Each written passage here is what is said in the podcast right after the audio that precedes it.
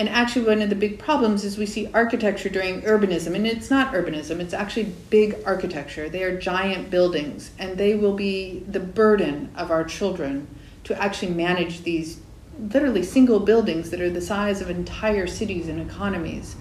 Um, and I think that is one thing that I found very sad about this wanting to be the biggest project or the biggest thing or the biggest investment um, is that they're really unmanageable afterwards. And I think they're going to be a great kind of um, built infrastructure burden on the people that inherit them.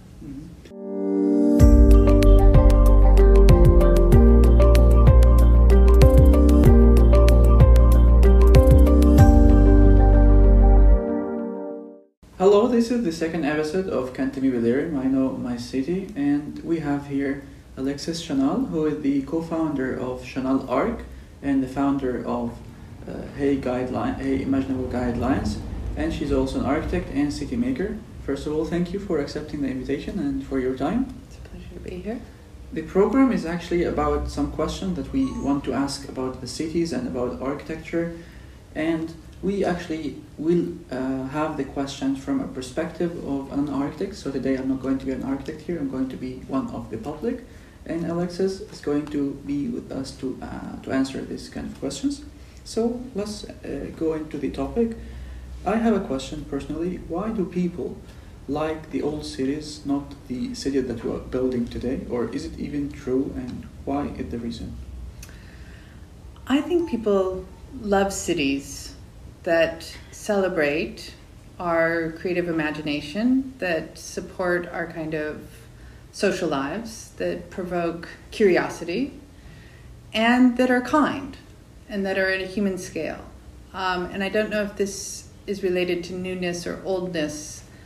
Um, I would say that the oldness is very attractive because the old cities have a lot more stories to tell. So they are these beautiful cultural narrators of where they've been and where they're going. Um, where new cities don't quite have that depth of storytelling. But I don't think it's true that we prefer to visit new cities and old cities. I can think of Seattle, Vancouver, Hong Kong.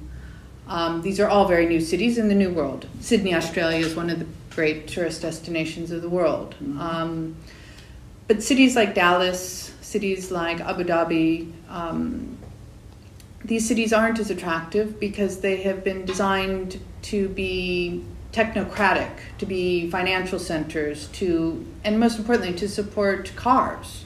They are not there to be vibrant places for citizens to celebrate their social lives and their cultural expressions. Um, and I think it's it's more those values that we seek than the actual um, newness or oldness, and that the forms of cities that respond to cars and technical problems tend to be very boring and uninspiring, and our imagination is is not really engaged. I kind of agree, but like, uh, don't you feel that some cities, when you when you visit them, you feel like happier, and some other cities you kind of feel suffocated and you feel bored and so on. So, do cities really affect the way that we feel? I would say significantly, and I would say again, this is not an old or new. I have been to many old cities that I felt very suffocated by um, because, you know, they're they have allowed things like cars to enter them. So you're competing for the limited amount of street space for example, and that's very aggressive and very uncomfortable. Um, so I think cities that are filled that you know find pollution a tolerant part of the economic need to develop.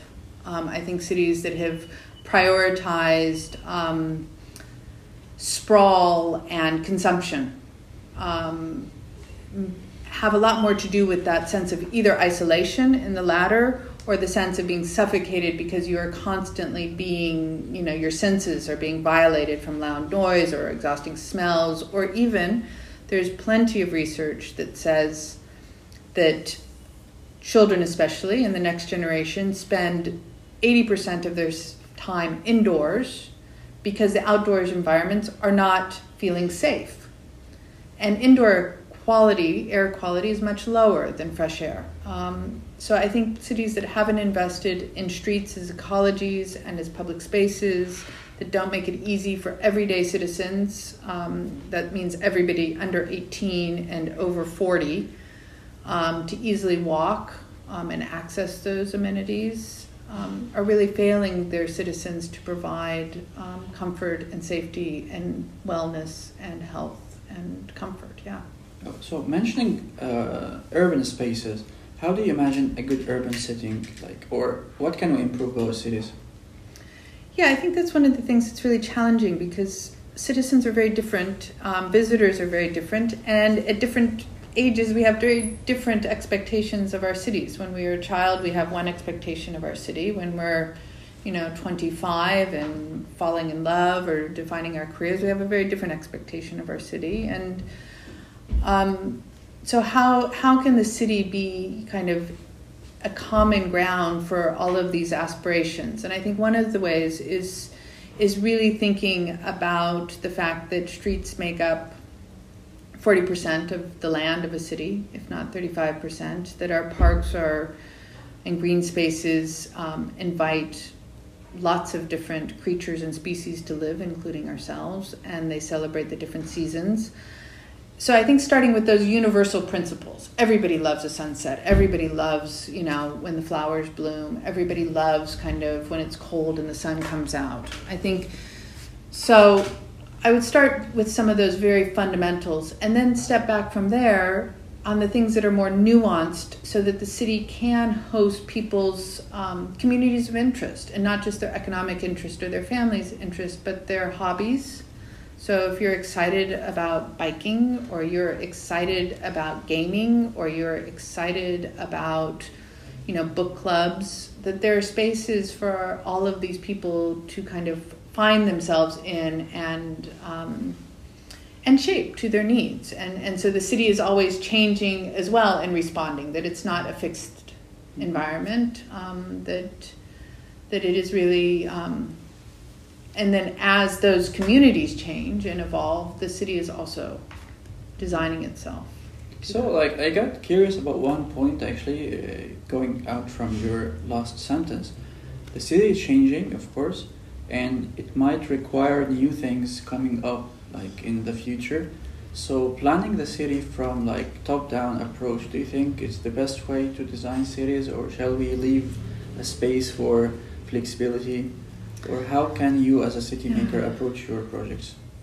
I think this is kind of one of the the great existential questions of modernism. Um, you know, the city is the greatest collaboration of mankind. No single person can do it. Um, modernism tried to do that from a top down system and it did achieve many things. Like we have really amazing sewage systems and sanitary systems that we did not have before. That you do need that type of top-down planning for it. Um, but I think that is also overvalued and, and why we see this resentment towards the expert in city planning is because in fact a lot of the more um, immediate needs can be solved by the community. Or what I, I think is really interesting, um, Murat was highlighting today, even to me, is the difference between the word Kent and SEMT.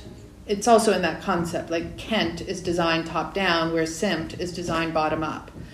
And that both of them have an intelligence and have to have a lot, great deal of respect for what the other can achieve and kind of calibrate and work together. So I, I don't think it's one or the other because I do think sometimes you do need some top down systems mm-hmm. to overcome major shifts in technology and human needs.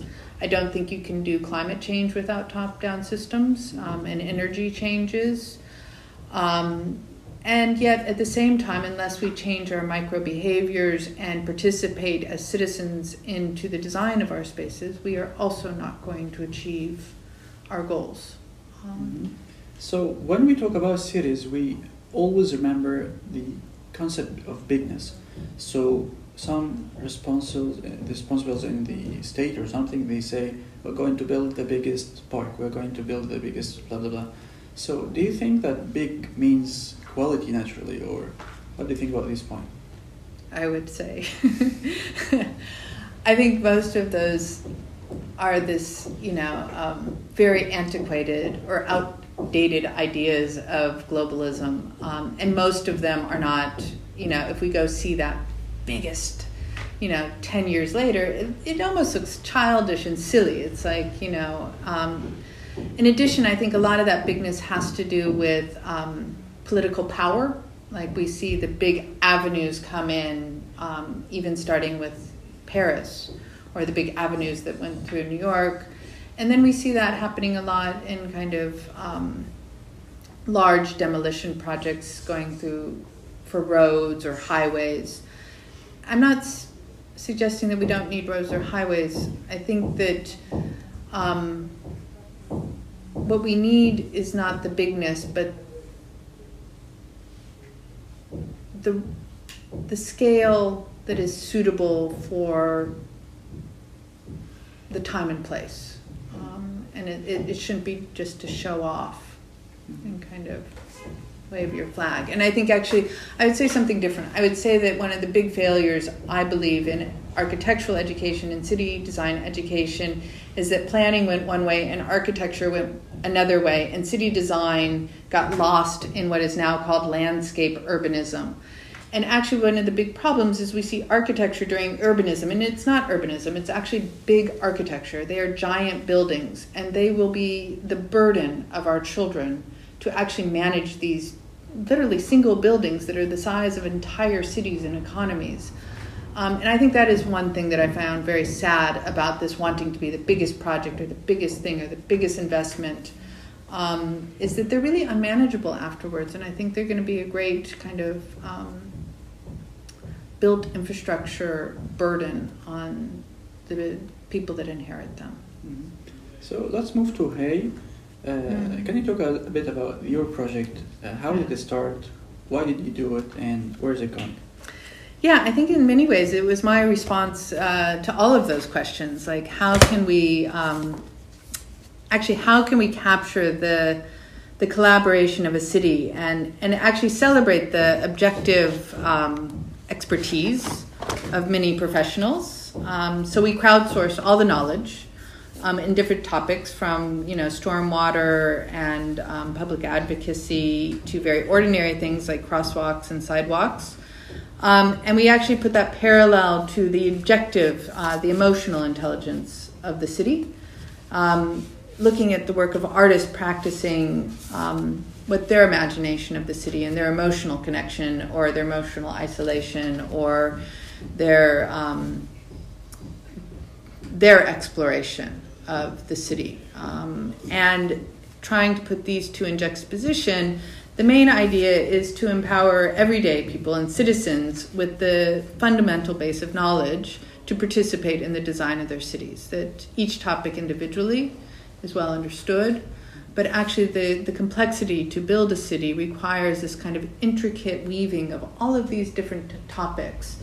Um, and and the communication and the kind of you know micro recalibrations of adjustments and if we have a command of this knowledge collectively and a collective imagination of what's possible i believe we can start building cities that are more empathetic um, and and build new cities that are empathetic and kind of what we do find exciting about our older cities Uh, thank you so much for your time and for having us.